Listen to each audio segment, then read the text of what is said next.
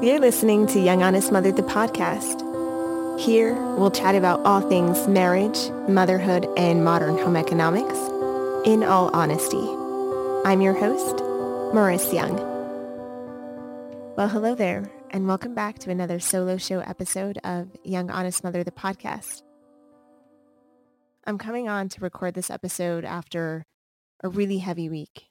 I am a black woman living in America, and that means something. It's not something I've addressed publicly before, and to be quite honest, it's not something I'm used to talking about really at all. But in light of recent events, there's no question that there is a collective awakening, if you will, as more and more people begin to understand that we are reckoning with racism right here and right now. It's nothing new. I am 27 years old and throughout my 27 years on this planet, as a black American woman, I have experienced countless microaggressions and racially motivated macroaggressions, and I've stayed silent and in that silence has come a level of complacency, a level of complicitness, and allowing those around me to continue to believe that racism does not exist when it so clearly does. I want to draw attention to the fact that throughout this episode, I am going to continue to name this experience rather than talk around it. And I think that's important for a couple of reasons until we actually single out what it is that we are grappling with, what it is that we are reckoning with, in this case, racism. We're not going to be able to have open and honest conversations about it because it will be hiding in plain sight. And I don't want to be okay with that anymore. This episode is not something I'm trying to put out there for the sake of being trendy or just hopping on the bandwagon because everybody seems to be talking about racism right now. No. This is my life experience. This is the life experience of my ancestors and has been since we were forcefully stolen from our lands and brought to a country in which we were forced to build the infrastructure for, only to receive in return a systematic, insidious form of oppression designed to keep black people from advancing. In 2017, I gave birth to Milo. We kept the gender of our unborn child a secret. It wasn't until I roared new life into the world that we found out we had been bestowed with the son. But the gravity of his arrival didn't dawn on me until a few days later. I had given birth to a black boy who, Lord willing, would grow up to become a black man who would then one day be grouped into the most targeted category of humans in this country. And I wept. How am I going to explain to my beautiful little boy that some people hate him solely because of the color of his skin? How am I going to explain that? Many people are just now being awakened to the heaviness of this intentional injustice that has been inflicted on black people but Black people have been trying to metabolize this experience for centuries. I recognize that it is heavy. I recognize that it is going to be hard. My main mission with the work I do with Young Honest Mother is to hold the torch for honest conversations to follow. And if there's anything I've learned in the past almost year of hosting this podcast and of creating space for people to share their truths, it's that it's not always easy. It often is uncomfortable. It often challenges me and the people who come on to this podcast to see things in a light that is different from how they've seen things in the past. And still, in order to affect true lasting change, I think it is imperative that we all show up into our lives in one way or another and invite these honest conversations into our communities.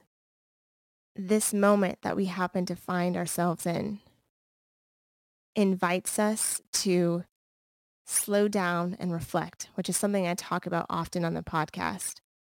When people feel unheard, unseen, unvalued, it can prompt more violent ways of expressing their sentiments.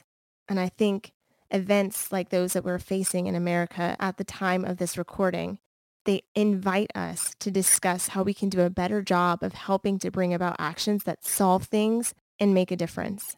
Namely, how can we be intentionally anti-racist and anti-white supremacy throughout the year? How can we support Black people in making sure that they feel that they are truly heard, seen, and valued every single day of the year? When we collectively address these types of questions by holding ourselves accountable to exploring the fullness of someone else's story, race included, we can open up more pathways to having meaningful and effective change. It can start with having these conversations with ourselves, our families, our friends, even when it feels uncomfortable. And trust me, it will. But we must insist on discussing what hides in plain sight in order to create a safe space for open dialogue, the kind of dialogue that engenders lasting change.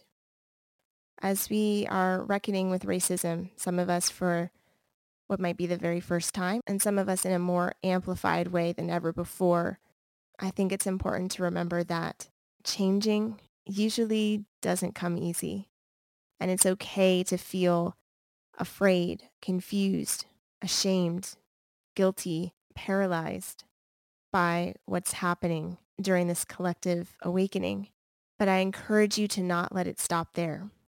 I encourage you to seek out resources created by Black people, written about the Black experience so that we can have conversations with our friends, our families, ourselves about how we can be actively anti-racist in working towards a future where our children do not have to continue repeating these behaviors. I want to acknowledge that many people have inherited certain beliefs, certain patterns of thought, of behavior, of perspective. And it's going to take some time to unravel those, to sit with those, to acknowledge that they are there, and to choose how you want to move forward. For those who are not Black, this will be a time to listen, a time to learn, a time to unlearn in many cases.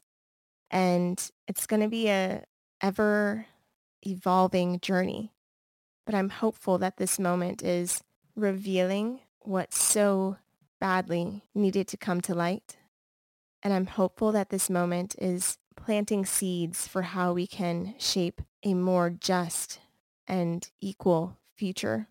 Personally, I'm having conversations with my white friends that I've never even thought about broaching before, and it's uncomfortable. I know I've said it a couple times throughout this episode, I think uncomfortable is kind of the theme. And the point is to do it anyways. My heart was racing. My palms were sweating. My breathing was rapid. And still, I chose to be seen as a black woman. And I chose to invite my white friend into conversation about what that really means. And of course, I can't tell the future. I don't know how it's going to end up, but it's a step. I think many of us right now are faced with our own steps and we have a choice as to where, when, and how we take them. But take them we must. For me, staying silent is just no longer an option. And so now I want to hear from you. How are you reckoning with racism right now? Are you realizing you need to learn or unlearn advocate or listen? Where are you in your journey? And we're all in different places. So I can't wait to hear your thoughts on where you're at. And that's it for this episode of Young Honest Mother, the podcast, which means it's time for you to join the conversation. Share your thoughts on social media and tag me at Young Honest Mother. And then pass this episode along to friends and family who need to know that they're not alone on this journey either. Until next time. I'm your host, Maurice Young.